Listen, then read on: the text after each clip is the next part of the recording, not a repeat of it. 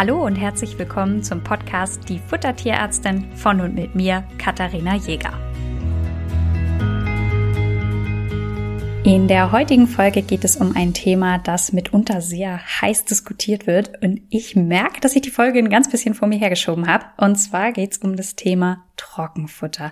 Und das Lustige ist, bevor ich natürlich eine Folge aufnehme, schaue ich auch immer noch mal, gibt es eine aktuelle neue Entwicklung, beziehungsweise gibt es irgendwelche neuen Schlagzeilen. Aber bei dieser Folge habe ich heute gegoogelt Trockenfuttervorteil. Nicht etwa, weil ich erstmal rausfinden muss, welche Vorteile es gibt, sondern weil das eine Frage des Blickwinkels ist. Natürlich habe ich meine Vorstellung, welche Sachen ein Vorteil an einem Trockenfutter sein können. Aber ihr als Besitzer entscheidet ja, was für euch ein Vorteil ist und was nicht. Und dann wollte ich einfach nochmal sehen, gibt es vielleicht Aspekte, die ich noch gar nicht berücksichtigt habe, denn das passiert mir natürlich auch manchmal und deswegen hatte ich das gegoogelt. Und der zweite oder dritte Suchbegriff, der mir angezeigt wurde, war nicht etwa Vorteile von Trockenfutter, wie ich das eigentlich hätte haben wollen, sondern ist Trockenfutter wirklich so schlecht für Hunde? Und daran merkt man, also ich meine, das ist jetzt nicht nur mein Suchverhalten, sondern Google zeigt ja auch das an, was dann oft als nächstes ähm, ge gezeigt wird. Also da gibt's hochkomplizierte Algorithmen, aber damit dürfen sich gerne andere Podcasts beschäftigen. Und das ist eigentlich ganz spannend, weil das so ein bisschen das zeigt, was ich im Moment wahrnehme, dass das Trockenfutter sehr,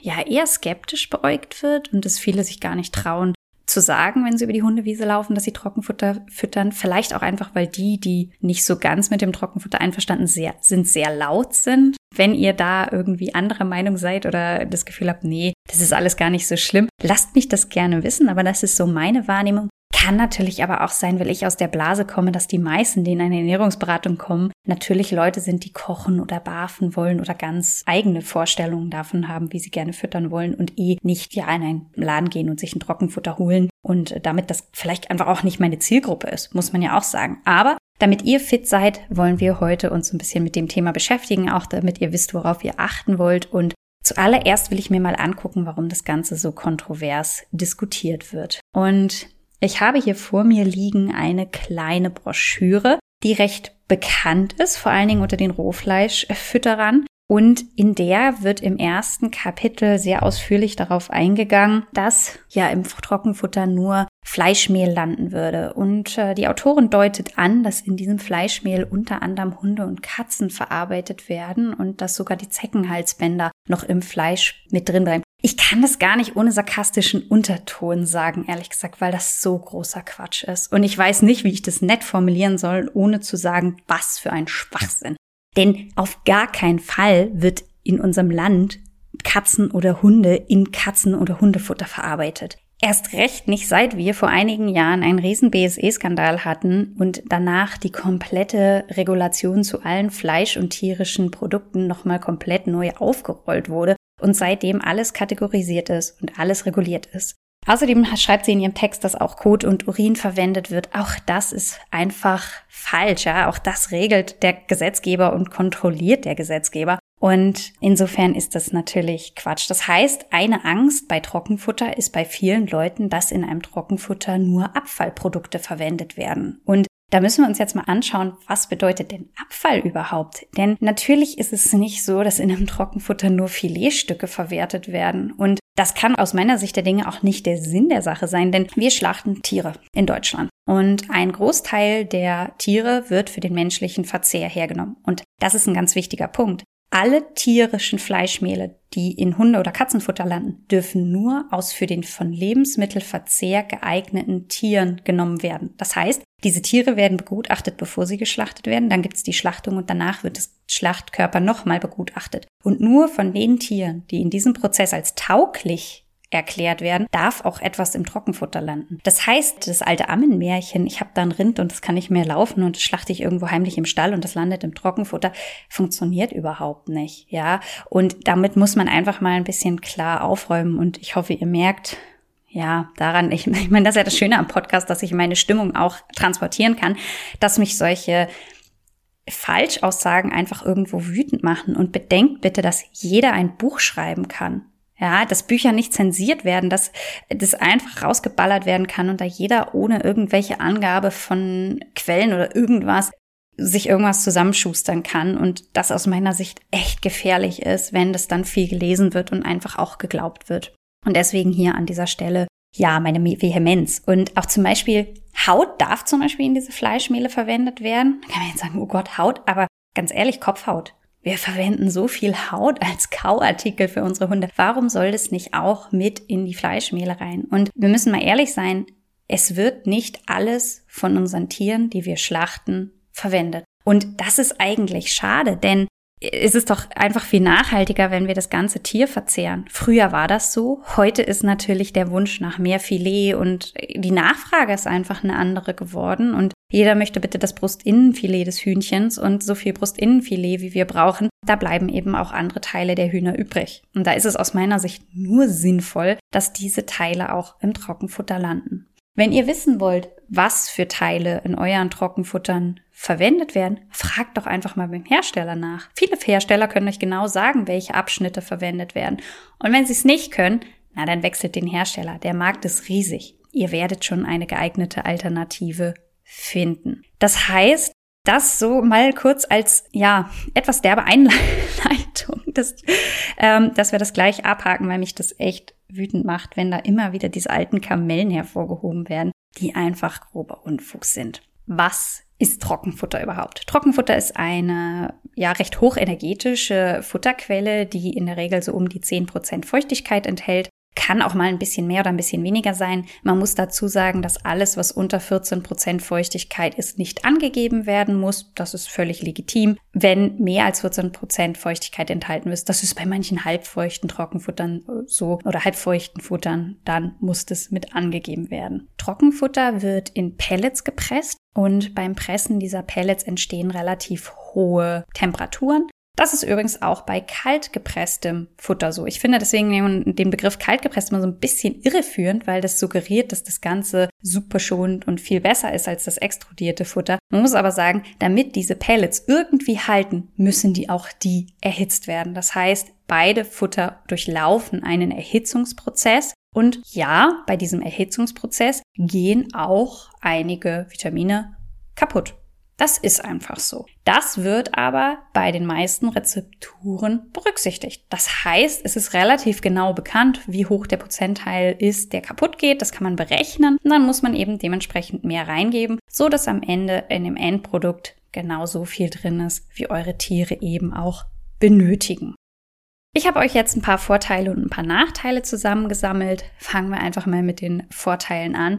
Leichtes Handling ist, denke ich, offensichtlich. Es ist natürlich super leicht, das zu füttern, ja. Durch den hohen Energiebedarf braucht ihr nur sehr kleine Mengen. Ihr könnt es also gut transportieren. Auch zum Beispiel im Urlaub braucht ihr natürlich viel weniger, als wenn ihr jetzt mit einem Nassfutter losfahrt. Fürs gleiche Tier bräuchtet ihr einfach dann viel mehr bei Nassfutter, weil ihr natürlich das Wasser mit transportieren müsstet. Bei einem großen Hund zum Beispiel ist es so, dass man nur etwa ein Viertel der Menge braucht wie bei einem Nassfutter. Nur um das mal in Relation zu sehen. Das spiegelt sich natürlich auch in den Kosten wieder. Das heißt, im Verhältnis ist es, wenn man Nassfutter füttert, deutlich teurer, als wenn man Trockenfutter füttert. Das Futter ist lange haltbar, ihr könnt es gut lagern. Man hat weniger Müll, als wenn man jetzt jeden Tag eine Dose aufmacht zum Beispiel. Ein anderer Vorteil, und das ist jetzt tatsächlich ein Vorteil für mich persönlich, aber ja vielleicht auch für viele andere. Wer Trockenfutter füttert, kann morgens die Menge Trockenfutter abwiegen, dann zum Beispiel in den Futterbeutel reintun und im Laufe des Tages verfüttern im Training und braucht keine zusätzlichen Snacks. Ja, ist ja eigentlich eine super Sache, wenn euer Hund die äh, Trockenfutter gerne frisst, ist das sehr einfach. Bei Katzen ist es ähnlich. Ihr könnt die auch fürs Training verwenden, beziehungsweise halt einfach für so ein Active Feeding, also einfach ein aktives, eine aktive Fütterung. Wer mehr dazu wissen will, der Fallbeispiel Haku, ähm, da habe ich so ein bisschen erklärt, was man machen kann. Ein weiterer Vorteil, das ist jetzt so ein bisschen aus tiermedizinischer Sicht gesehen, es gibt viele Diätfutter als Trockenfutter. Also für fast alle Bedürfnisse findet man auch ein passendes Futter, so dass die Ernährung eines erkrankten Tieres nicht unbedingt kompliziert sein muss, hätte ich fast gesagt, wobei ich natürlich mit meinen Plänen es nie kompliziert ist. Also ich kann euch natürlich auch relativ überschaubare Pläne machen, wenn ihr kranke Hunde habt, das ist gar kein Problem. Aber für viele Leute ist es einfacher, sich nicht umgewöhnen zu müssen, sondern einfach nur die Sorte des Trockenfutters zu wechseln. Und das ist auch völlig in Ordnung. Ein Nachteil, habe ich gesagt, der Markt ist riesig. Woher sollt ihr als Endverbraucher wissen, was ein gutes Futter ist? Da muss ich ehrlich sagen, mir fällt es auch schwer. Und es ist nach wie vor so, dass ich nicht einen Sack in die Hand nehme und sofort sage, gut oder schlecht. Natürlich habe ich ein paar Marker, an denen ich manche Futter sofort aussortiere. Und andere vielleicht in der engeren Wahl belasse, aber trotzdem setze ich das immer in Relation zum Bedarf des Tieres, kann das durchrechnen mit meinem Rechnungsprogramm, fühle mich danach sehr viel wohler. Aber die paar Hacks, die ich habe, wo man so manche Firmen direkt ausschließen kann, erzähle ich euch gleich noch. Ein weiterer Nachteil kann die Akzeptanz sein. Also bei einigen Hunden ist es oder Katzen auch, ist es tatsächlich so, dass Trockenfutter schlechter gefressen wird. Ja, natürlich, es gibt auch immer einen, den einen Fall, wo es besser gefressen wird. Das ist einfach eine individuelle Geschichte. Nachteil, wenn ihr natürlich einen 10, 15, 20 Kilo Sack da stehen habt, kann der natürlich von Vorratsschädlingen befallen sein. Ist immer ein Thema. Teilweise sind die Zutatenlisten sehr lang. Teilweise sind da auch ellenlose Kräuteransammlungen mit drin. Da muss man natürlich, gerade wenn man einen Allergiker daheim hat, immer ein bisschen schauen. Ein Nachteil kann die hohe Energiedichte sein bei übergewichtigen Tieren. Also gerade zum Beispiel bei Katzen, die jetzt ausschließlich mit Trockenfutter gefüttert werden, da ist ein bisschen das Problem, dass dann einfach die Mengen sehr schnell sehr energetisch sind. Ein Nachteil kann auch die fehlende Sättigung bei Übergewicht sein, denn die Menge ist halt einfach kleiner. Worauf solltet ihr achten, wenn ihr gerne jetzt Trockenfutter füttern wollt? Ähm, ein Trockenfutter sollte als Alleinfutter deklariert sein, das heißt, es sollte so gestaltet sein, dass alles enthalten ist, was euer Hund braucht. Achtung, es gibt kein Alleinfutter, das für Welpen, Senioren und mittelalte Hunde gleich gut geeignet ist. Das heißt, wenn da steht Alleinfuttermittel für Welpen, Senioren und so weiter, lasst die Finger davon. Eine Firma sollte ein Welpenfutter, ein Seniorenfutter, ein Futter für Adulte anbieten. Das heißt, ein größeres Sortiment ist nicht unbedingt eine Abschreckung. Ja, also es ist nicht so, dass man sagt, ah, die haben nur ein Produkt und das ist so gut, dass es für alle geeignet ist. Nein, die Bedürfnisse Hunden in verschiedenen Lebenssituationen sind einfach unterschiedlich. Natürlich sollten Zusätze enthalten sein und auch dementsprechend deklariert sein. Das kommt seltener vor als jetzt bei Nassfutter, dass man da allein Futtermittel draufsteht und keine Zusätze drin sind. Die sind meistens mit dazugegeben.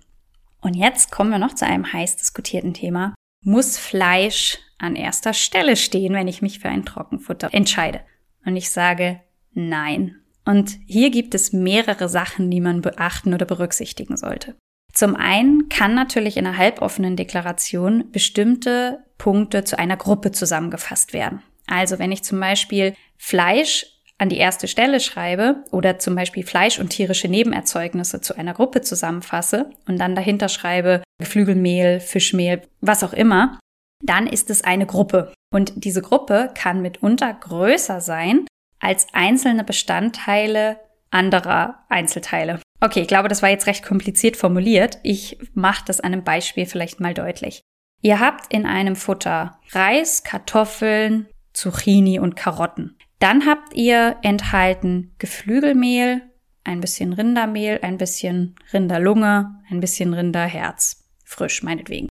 Jetzt ist es so, dass Rindermehl, das andere Mehl und die Herz und Lunge als Fleisch und tierische Nebenerzeugnisse zusammengefasst ist. Und wenn es damit der größte Bestandteil der Ration ist, darf es an allererster Stelle stehen. Jetzt kann es aber sein, dass der Reis, den ich erwähnt habe, mehr enthalten ist als jeder einzelne Komponent, den ihr im fleischlichen Anteil habt. Das bedeutet, nur weil Fleisch an erster Stelle steht, heißt es nicht zwangsläufig, dass zum Beispiel Muskelfleisch auch am allermeisten enthalten ist. Ist das denn jetzt schlecht, wenn da auch Kohlenhydrate drin sind? Also Reis habe ich eben erwähnt oder auch andere Kohlenhydratquellen. Und da muss man sagen, ihr werdet an einem Trockenfutter nicht an Kohlenhydraten vorbeikommen. In Trockenfuttern, das hat auch was mit der Zusammensetzung und der Technologie zu tun, ist immer ein gewisser Anteil Kohlenhydrate auch enthalten. Und das ist auch völlig in Ordnung. Und Hunde und Katzen sind durchaus in der Lage, Kohlenhydrate bis zu einem gewissen Grad zu verdauen. Der Hund natürlich deutlich mehr als die Katze. Und das muss man dann natürlich auch in Relation setzen, dass bei der Katze ein höherer Fleisch oder fleischlicher Anteil enthalten sein sollte als beim Hund. Aber bei einem Hund ist es durchaus in Ordnung, auch einen gewissen Anteil Kohlenhydrate damit drin zu haben. Dürfen das denn jetzt auch Getreide sein? Ja, also natürlich, wenn ihr auf keinen Fall Getreide füttern wollt, könnt ihr das natürlich gerne berücksichtigen bei der Wahl eures Trockenfutters. Ich persönlich halte diesen Trend für Quatsch und kann mir auch nicht so ganz erklären, wo der herkommt und warum damit so viel und so massiv geworben wird und überall immer ohne Getreide, ohne Getreide, ohne Getreide und euer Hund ist in der Lage, Getreide zu verdauen. Ja, also da gab es 2013 aus Schweden eine neue Studie und in der ist ganz klar hervorgegangen, dass eure Hunde vom Verdauungssystem andere Gene haben, als unsere, also die Wölfe das früher hatten. Und dass wir den Hund und den Wolf nicht mehr eins zu eins vergleichen können, weil sie nicht das gleiche sind. Und insofern finde ich es auch völlig in Ordnung, wenn Getreide hier in Trockenfuttern verwendet wird. Das heißt, das ist für mich auf gar keinen Fall ein K.O.-Kriterium. Ein anderer Punkt, ich habe eben gesagt, das Fleisch sollte an erster Stelle stehen. Ähm, nicht jeder Trockenfutterhersteller verwendet Frischfleisch. Einige kaufen direkt das getrocknete Fleisch ein und andere kaufen frisches Fleisch ein und stellen daraus erst das Trockenfutter her. Je nachdem, was der Trockenfutterhersteller in sein Produkt reinmacht, zu dem Teil muss es natürlich auch in der Deklaration angehäuft werden. Das heißt, es kann euch passieren, ihr habt zwei Produkte vor euch liegen.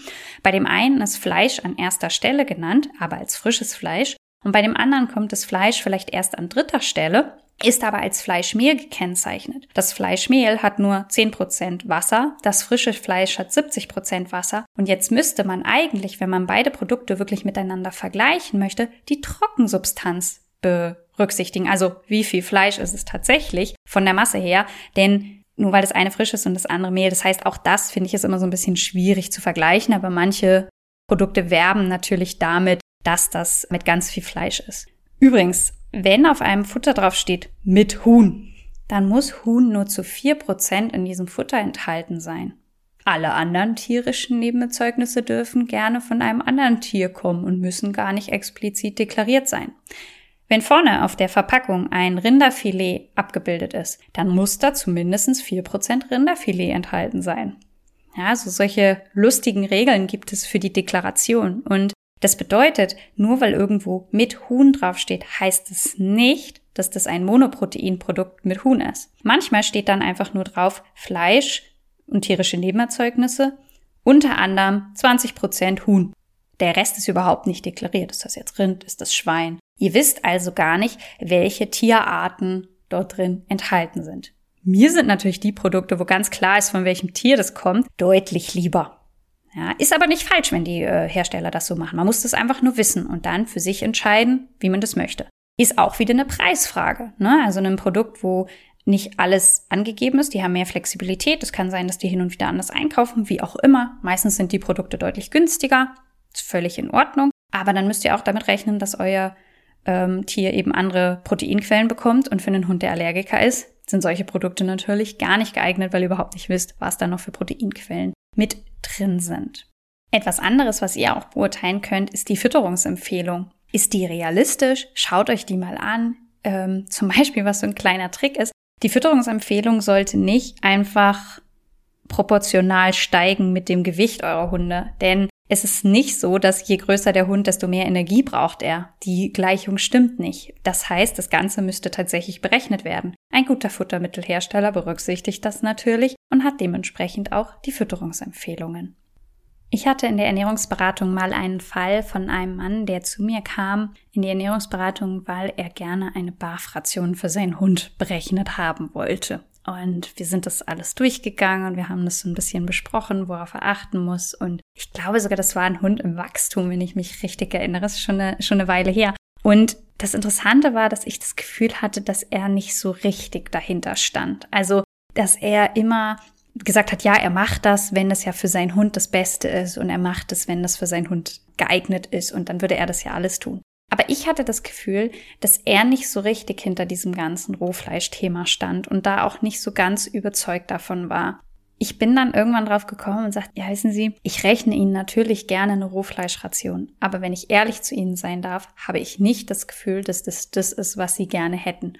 Und er sagt, nee, er stelle sich das so kompliziert vor, beziehungsweise das sei doch aufwendiger, als er sich das jetzt vorgestellt hätte. Und am Anfang hätte er Trockenfutter gefüttert und damit sei er eigentlich auch sehr zufrieden gewesen und es hätte gepasst, aber dann sei ihm von allen Leuten reingeredet worden, dass doch eine Rohfleischfütterung besser sei. Und deswegen hätte er sich jetzt an uns gewendet, weil er das ja auch alles richtig machen möchte. Und damit hat er natürlich auch wirklich alles richtig gemacht, weil er gesagt hat, okay, ich kenne mich damit nicht aus, ich gebe das jetzt in Expertenhände, ich lasse mich beraten, aber so richtig dahinter gestanden hat er nicht. Und ich möchte damit dieses Thema so ein bisschen abschließen, denn Ich kann euch so viel erzählen, wie ihr wollt über Deklaration oder nicht.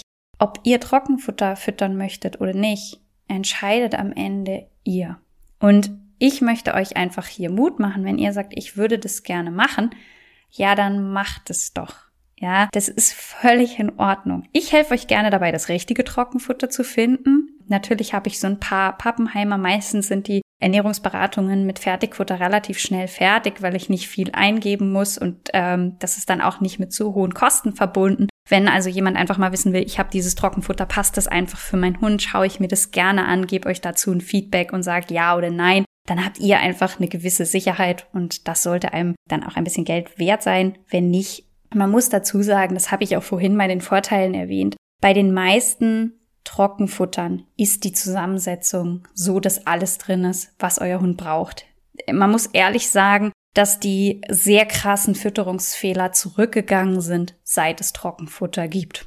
Also solche Fälle, wer von euch vielleicht den Fall Mia gehört hat, die ist nicht mit konventionellem Futter ernährt worden, womit ich nicht sagen will, alle, die mit konventionellem Futter ernährt werden, sind ganz toll ernährt. Auch da, ich habe vorhin von den schwarzen Schafen geredet, aber lasst euch nicht verrückt machen von anderen Leuten, sondern überlegt, was für euch die richtige Fütterung ist. Und wenn ihr sagt, für mich ist im Alltag das Trockenfutter einfach am praktischsten, dann ist es völlig in Ordnung. Und dann füttert doch das gerne. Und dann wünsche ich euch viel Spaß damit. Und zu allerletzt noch vielleicht eine kleine Frage, die ich manchmal gefragt werde. Sollt ihr euren Futter einweichen oder nicht? Ihr könnt es gerne einweichen müsst ihr aber auch nicht. Natürlich ist so einer der Nachteile, die ich erwähnt hatte, ist ja, dass das nicht so sättigend ist oder keine so große Menge bei einem Hund mit Übergewicht. Das heißt, wenn ich einen Hund habe, der übergewichtig ist, es bietet sich natürlich total an, das einzuweichen, damit ihr wieder eine größere Menge habt. Ich hoffe, nach dieser Folge ist keiner enttäuscht, weil ich nicht klar gesagt habe, fütter Trockenfutter oder fütter kein Trockenfutter, sondern euch trotzdem die Entscheidung überlasse. Ja, das ist so ein bisschen, weil ich, wie gesagt, euren Blickwinkel nicht kenne und jeder beurteilt das ein bisschen anders und jeder, der Trockenfutter füttern möchte, ist bei mir in der Ernährungsberatung herzlich willkommen und jeder, der was anderes füttern möchte, auch. Es gibt hier, wie so oft in der Ernährungsberatung, kein Schwarz oder Weiß oder richtig oder falsch, sondern eben ein paar Punkte, die berücksichtigt werden müssen. Und ich hoffe, dass ich an alles gedacht habe und sage bis dahin.